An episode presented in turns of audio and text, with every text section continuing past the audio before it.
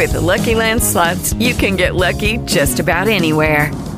This is your captain speaking. Uh, we've got clear runway and the weather's fine, but we're just going to circle up here a while and uh, get lucky. No, no, nothing like that. It's just these cash prizes add up quick. So I suggest you sit back, keep your tray table upright, and start getting lucky. Play for free at LuckyLandSlots.com. Are you feeling lucky? No purchase necessary. Void where prohibited by law. 18 plus terms and conditions apply. See website for details. Hello, it is Ryan, and we could all use an extra bright spot in our day, couldn't we? Just to make up for things like sitting in traffic, doing the dishes, counting your steps, you know, all the mundane stuff. That is why I'm such a big fan of Chumba Casino. Chumba Casino has all your favorite social casino style games that you can play for free anytime, anywhere with daily bonuses. That should brighten your day a little. Actually, a lot. So sign up now at chumbacasino.com. That's chumbacasino.com. No purchase necessary. VGW Group. Void were prohibited by law. See terms and conditions. 18 plus.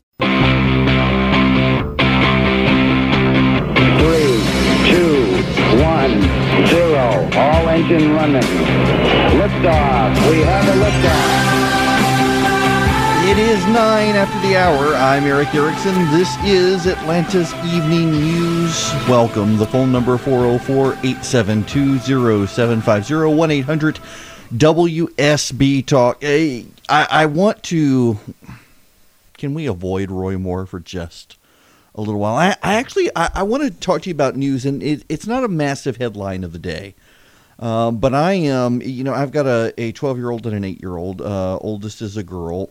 And I was having a conversation today with some people about the, the fallout from the Roy Moore situation and, and the eye opening and, and the Southern colloquialisms and um, older men, younger women relationships and how common it was in the South in the 60s and 70s, in particular for 30 uh, year old men, uh, late 20 year old men to date teenage girls, that it was common. And that was before um, sex and dating were the same thing that in up until the, the late 80s in particular in most parts of the south um, having getting in bed naked um, was not part of dating in situations like that. Uh, eh, that's not to say it didn't happen, but by and large, that's not what people thought of, uh, particularly in the 60s and 70s. Now, I and don't read this as making any sort of excuse for anything. I'm not.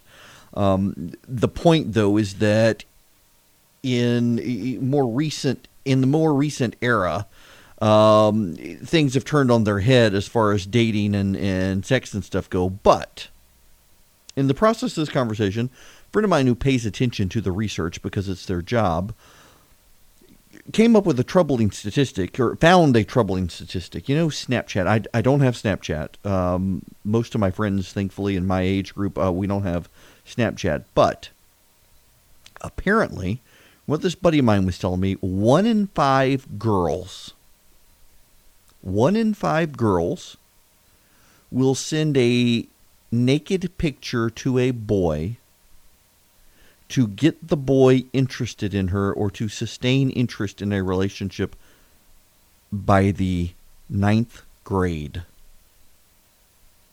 One in five girls. Now, you can say we're only talking 20%, but I, I would say that is 20% too much. Um, and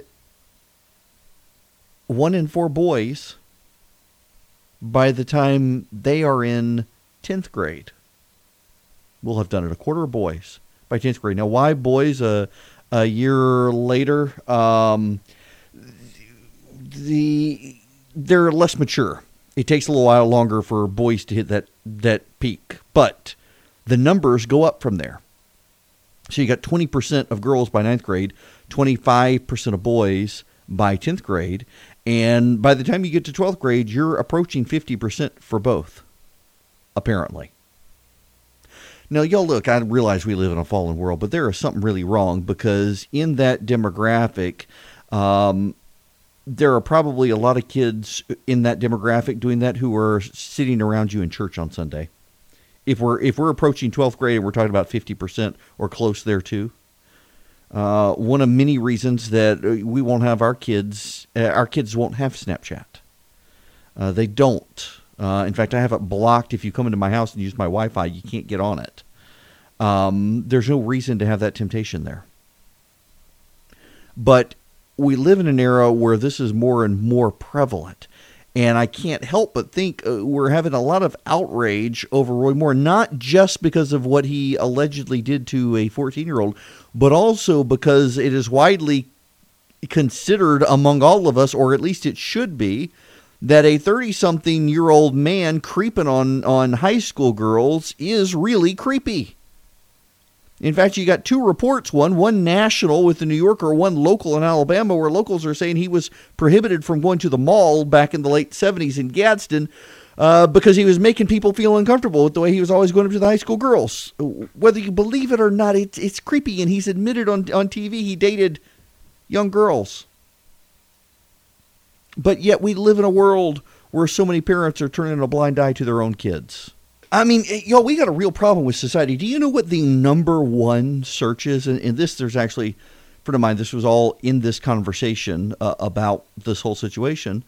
Um, and there's an article out there on a website, a, a sociological website, on the number one term for people online searching for adult content. You know what the number one term is? Teen teen, teenagers. People looking for that sort of content involving individuals who look young. And, and by the way, that's gay and straight. Teen. There is something tried and true in the formula of that level of stuff about youth and youthfulness and the sexualization of youthfulness. I mean, my God, watch the show about the, the kids in beauty pageants and see the hypersexualized youth, and that's part of culture. And it's a part of culture that it, whether you're in or out of the church, it's hard to tell who's who because it, it's indistinguishable in behavior by and large and it's wrapped up into this conversation. And I don't think enough of the conversation about this Roy Moore situation where people are, are livid about what he did or is accused of doing. There are people who are livid. He's not being defended. Um, but my God, look at what our kids are doing. And look what they're doing behind our back. And look, in many cases, what they're doing with parents who just don't care that they're doing it. They've handed them the device and let the device babysit them. And this stuff is going on. And let me tell you something if you are someone out there who is looking at that adult content.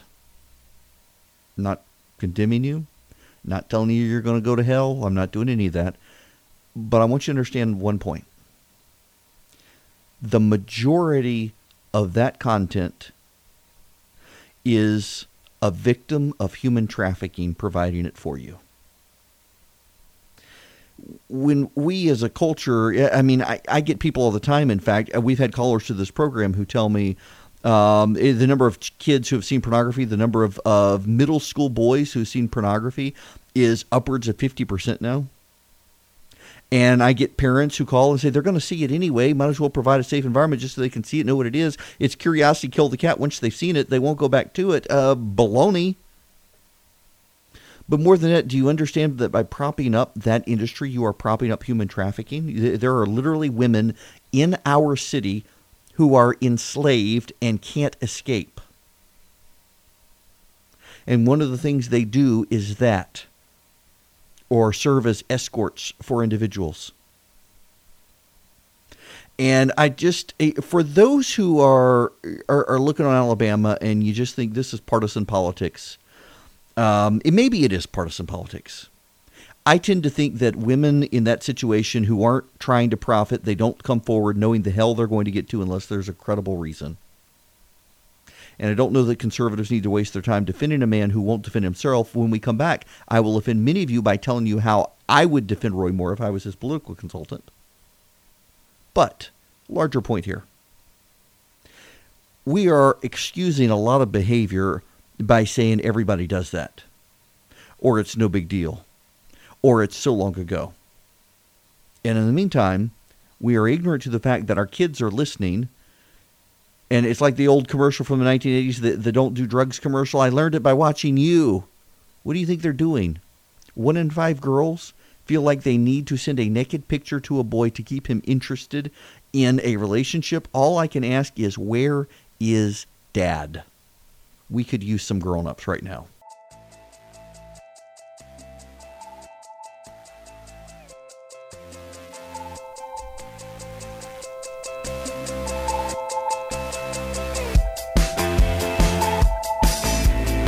26 after the hour. The phone number here 404 872 0750 1 800 WSB Talk. And I got to admit, I got in new braces today. They're turning my teeth and it's hard to talk. So if you hear me tripping over my words, it, it's not that I'm normally half Swedish, half Cajun. It's that I have, on top of that, uh, braces in my mouth today.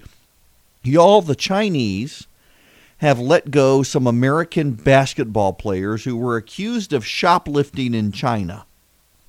They let them go and put them on a plane and sent them out of the country after the intervention of Donald Trump. Now, here's the thing they weren't white. And this isn't getting a lot of media coverage. And I think it's relevant when you have a prevailing media narrative that the president is racist and only wants to help white people, that he helped non white people get out of China instead of suffering in a Chinese jail. Meanwhile, in China, the Chinese president is upping the persecution of Christians in China. The Chinese premier, who has become a dictator, who is purging all of his opposition from government, has ordered that Christians in China are not allowed to participate in poverty programs unless they take down their pictures of Jesus and put up their pictures of President Xi. Because according to the Communist Party there, Christianity is superstition. And superstition has spread from the cities to the Chinese villages and farms, and it needs to be stamped out because you can't serve two masters. You you can only serve the party or you can serve God, and so you got to pick. And you're not allowed to participate in poverty programs and get fed by the government if you don't back the party.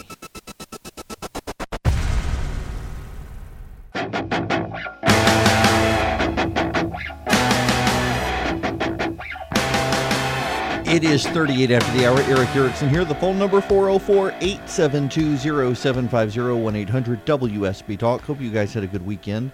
Uh, the Roy Moore saga continues. I, I want to I want to step into the role of a political consultant. I used to be one.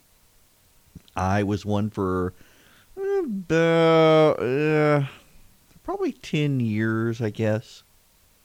Worked on congressional races, state races, local races. Uh, was a, uh, volunteered on President Bush's campaign as a lawyer.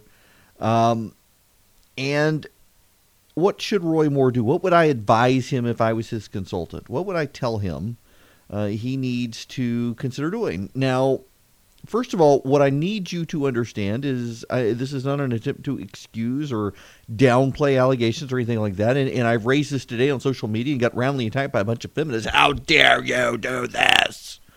I'm just saying. I mean, what would you do? I think it is news if you were to respond. And, and this gets to a point that needs to be made about this case. Well, First of all, what you do is you get him out there on unfavorable media. You don't just go on Sean Hannity's show, which, by the way, Sean is getting a really bad rap for his interview with Roy Moore. I saw Volvo now pulling ads, Keurig had. That is a bunch of BS. It was a fair interview. It was a tough interview. Yes, he gave Roy Moore the benefit of the doubt, as I would expect him to do. But he asked him questions, and Roy Moore did more harm to himself, and Hannity let him do harm to himself um, in an environment that should have been perceived as comfortable, and he seemed to clearly be expecting really softball questions. And it, it, it hurt him. And there have been conservatives who have walked away from Roy Moore because of his interview with Hannity.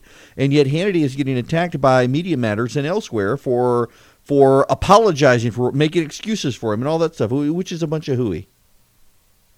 But what should Roy Moore do? Well, first of all, he needs to go on 60 Minutes, the Sunday shows, the make the rounds of Alabama media, and he needs to answer any question they throw at him. He needs to answer them all. Get it out of the way. In fact, make it look like Roy Moore is going to stay there and answer every question, and that they're going to get tired of him. He's not going to get tired of them. He needs to just stay there.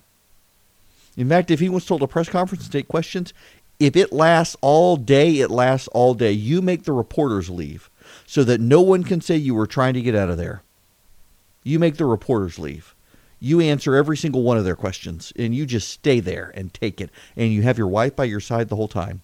And then you send your wife out.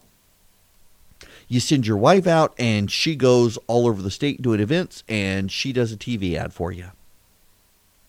And she looks in that camera and she looks angry. And she says, I have shared the bed with this man every night since 1985. I know him better than any of you, and I know there is no way he could do what he's accused of. Has Roy done dumb things? Yes. Has he done things I'm not proud of? Yes. Has he done this? Absolutely not. And the folks in Washington do this to everyone who stands up to them. They do this to everyone. They do this to destroy the people who want to stand up to Washington. They do this to malign their character. They do this to ruin them for daring to stand up. And if you don't stand with Roy, if I don't stand with Roy, they're going to keep finding good people and ruining them for daring to speak up against them. This vote about my husband is not about unfounded accusations from 40 years ago. It is about how Washington is ruining our lives and we need to fight back and you run that commercial everywhere and you take the audio from it and you run it on radio and you do a robocall and you saturate everywhere with Mrs. Moore saying these are unfounded accusations. I share his bed. I know him better than you and to hell with you if you think he did this because he didn't. And then you run media and you get out there and you do big events and you show huge crowds. You bring in crowds, you bus in people, you make sure people know no one is leaving Roy Moore. You make it seem like you are the screwed up person for not being on the campaign trail with him. You make it seem like you're the person who should be out there because everybody else in Alabama is with him. And you do this and you keep at it for weeks on end. But there's a catch there. Now, Here's the catch, and here's the problem. This is Campaign Strategy 101. Campaign Strategy 101. Roy Moore should have been doing this on Saturday, and he wasn't. And I hear from friends of his, he has a very, very, very nimble campaign, a shoestring budget. Uh, it is basically he and his wife and a couple of other people. They are not professionals, they've never had to do anything like this, and they've been caught flat footed. Okay. Well, now we're on Tuesday. And you're continuing to let the story define you instead of you defining the story. Sending out a few tweets about Mitch McConnell, well, that's not really going to do much. Y'all, he's got to fight back if he didn't do it. And he's not really fighting back the way he needs to fight back if he didn't do it. His wife is sharing stories on social media that aren't true. His wife passed out a story that showed that the store um, or the restaurant where the girl worked that it wasn't even open in the 1970s, only opened in the 1990s. Well, it turns out it didn't take long for reporters in Alabama to find the recorded photographic evidence that this restaurant did exist in the location where the girl claimed in the 1970s. Now, of course, there's the allegation that, oh, he signed it DA and, and it was a different year, and people are obfuscating the facts on that. Y'all, if Roy Moore did not do this, he's got to defend himself. He's got to fight back. And he's not. He's not doing what he needs to do. And whether you uh, think he did it or not, it is not in dispute. It is an objective fact. He is not doing what a candidate in his position needs to do to combat the allegations. He's not. This is campaigning 101, and he's failing at it. And if Roy Moore is failing at it, I don't see that there's any reason for anyone else to get out there and make a fool of themselves defending a man who's not defending himself in the way he should with basic political strategy.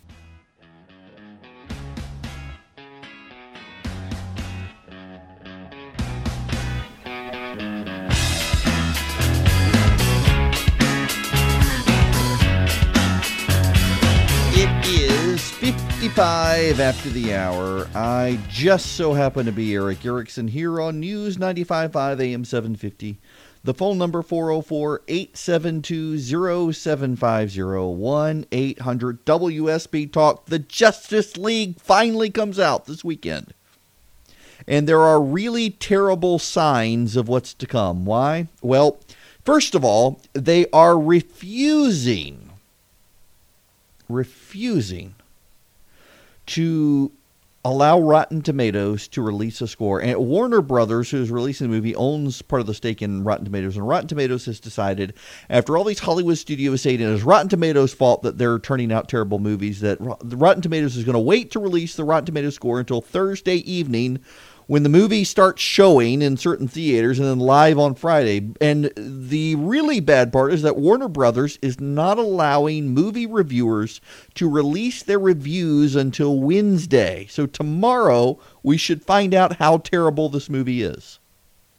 And normally they release the reviews a week before the movie comes out and they're just they're not allowing it this time.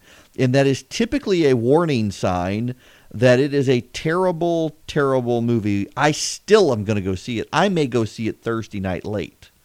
Um, it is Batman, Superman, Wonder Woman, Cyborg, and The Flash. Uh, and it is Zack Snyder, who is probably the worst movie director in Hollywood. Um, really, just, I don't think I've seen any of his movies that were worth anything. And Batman versus Superman uh, despite what my friend Ryan says, is probably one of the worst superhero movies ever made, and that includes the Green Lantern movie. And it was bad.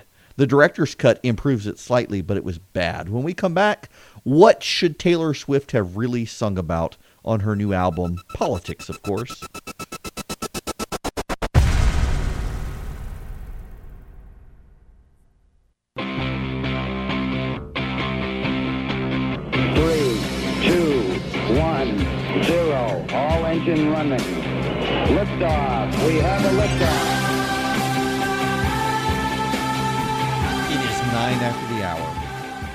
I am Erick Erickson. The phone number 404 8720 750 1 800 WSB Talk. I'm sorry, I just had to stop for a second. Am I giving out my home number? I, I had to I had to replay the numbers in my head. It's it's been one of those days. My goodness, I'm still hung up on Kurt Mello saying 31 degrees. My goodness gracious. In any event, phone lines are open. You can get the show notes uh, texting the word show to 444 uh, Taylor Swift has her new album out, Reputation. Um, it is getting a lot of play with my 12 year old who loves Taylor Swift and is already lobbying to go to the Taylor Swift concert in Atlanta next year in August of next year, I'm already getting lobbied to get tickets to go to the Taylor Swift concert. I have reached the age beyond which I think I'm capable of appreciating her genius. Uh, there are a couple of songs on this album. I did listen to it before my 12 year old listened to it. There is, I found one bad word in it. Um, and I just, I'm not sure about this music. Nonetheless, uh, Marie Claire, which you know, all of these Teen Vogue handed it handed itself over to Hillary Clinton. Uh, they have produced a guide for teenagers on how to engage in um, um, um, intimate relations derriere, shall we say? I know there are kids listening right now. Um, the back door, um, putting things there. Yes, they they they, they embrace that. And Marie Claire, of course, has gone completely left wing nutso as well. Um, everything has to be part of the resistance, and they are attacking Taylor Swift for her album. Not because of the content of her album. Nope, they are not attacking her musical genius. And even I, you know, one of the things I write in my book to my kids is that you need to be able to appreciate good things, even if you don't necessarily like them yourself. You need to understand something is beautiful, even if you don't really like it yourself. For example, um, Beethoven's fifth, seventh, ninth symphonies, they may not be your thing, but you should at least understand why they're beloved and considered classics. In the same way, I may not like this new Taylor Swift album, uh, and that is heresy to my children. I realize, particularly my daughter. My son doesn't care. Um, I may not like it, but I should at least appreciate she is very talented. and the ability to transition from from country music to to pop music to electronic uh, rap-ish hip hop and, and transition in between. I expect her next album is going to be an opera album. But it's not my cup of tea. Nonetheless, she's not getting attacked for her musical talents talents by Marie Claire. She's getting attacked because of, and I quote for you, her decision to remain apolitical during the 2016 election. If Taylor Swift thinks that her public fallout with with Kimye, that would be Kanye West and Kim Kardashian West, was the most damning public relations nightmare she endured last year, then she should probably expand her news diet. Fall of 2016 saw a slew of celebrities become outspokenly involved in the political process, and they should have. Taylor did post on Instagram the fact she was voting. And some people interpreted her sweater as confirmation she was casting a vote for Hillary Clinton. But was it enough? She's not required to be vocal about her politics, but it's also fair to side eye and question her decision to remain silent. AC, the ACLU released a statement admonishing Taylor for what they saw as an attempt to silence constitutionally protected free speech. Y'all, this is just stupid. Oh, and apparently her swift victim image is the perfect vehicle and metaphor for white supremacist perceived victimization. Yes, that's right. Um, there are a lot of stupid people in the world, and many of them apparently write for Marie Claire no one need get political. No one, including singers and celebrities. They don't have to tell me who they vote for. In fact, they would like to appeal to all of us, and their music and their acting and whatnot should appeal to the broadest base possible. There are some things that should unite people, music being one of them, but everything's got to be political for these 20 something childless shrews who write for feminist magazines who declare that other people who are more successful than them are terrible people unless they do exactly like these unsuccessful n- idiots decide people have to do. It's so mind numbingly frustrating. Not everything should be political. Not everything needs to be. And I don't care who Taylor Swift voted for. My kid likes her music, and she's a far better role model than many of the other people out there in the music industry. You know, I'm going to go to a phone call now because I was about to move into this topic, and Joe is the perfect segue for this. Joe and LaGrange, thanks very much for calling. Erick, thank you very much uh, I admire your family for their perseverance and courage, and, and God bless you. My Thank my you. question is, assuming that the citizens of Alabama elect Roy Moore as their senator, how can Mitch McConnell and Paul Ryan, as they have said they will do, deny him his seat? Um, I don't know that they can. In fact, uh, the reason I wanted to bring this up right now is I'm actually having a a email exchange during commercial breaks with a reporter in Washington on this very issue. How could they do that? Well, here's the argument for uh, the Senate. This this is what it does. Uh, Let me read you Section Five, Article One, Section Five of the Constitution. Each house shall be the judge of the elections, returns, and qualifications of its own members, and a majority of each shall constitute a quorum to do business, but a smaller number may adjourn from day to day and may be authorized to compel the attendance of absent members. Each house may determine the rules of its proceedings, punish its members for disorderly behavior, and with the concurrence of two thirds, expel a member. That's what they're hanging their hat on. With the concurrence of two thirds, expel a member. Joe, the problem here, though, is that Roy Moore isn't a member.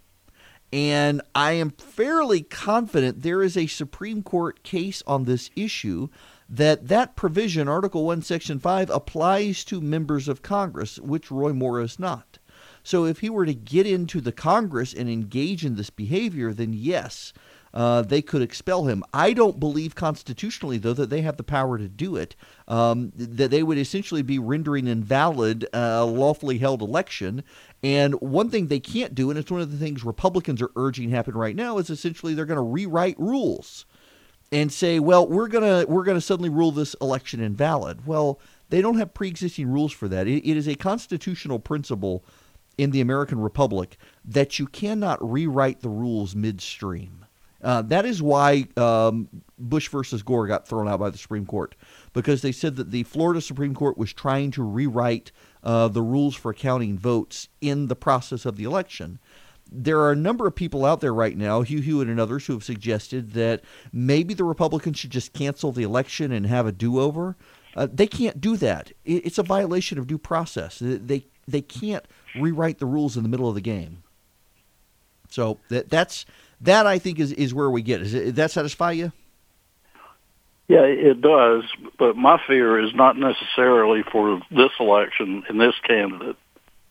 With given the climate in Washington right now, my fear is for future elections. Yeah, you know, I've had a lot of friends tell me who are mad at me over my position of this, saying that um, if Roy Moore goes down, every Republican from here on out is going to see women come forward and say they are accused uh, child predators. And that may be so. But I got to tell you, if that happens, most of these Republicans will know how to run a campaign and push back, something Roy Moore hasn't done. Now, there's another angle to this that I'm engaged with in this re- re- email with this reporter that is worth talking about when we come back, and that is the connection to Steve Bannon.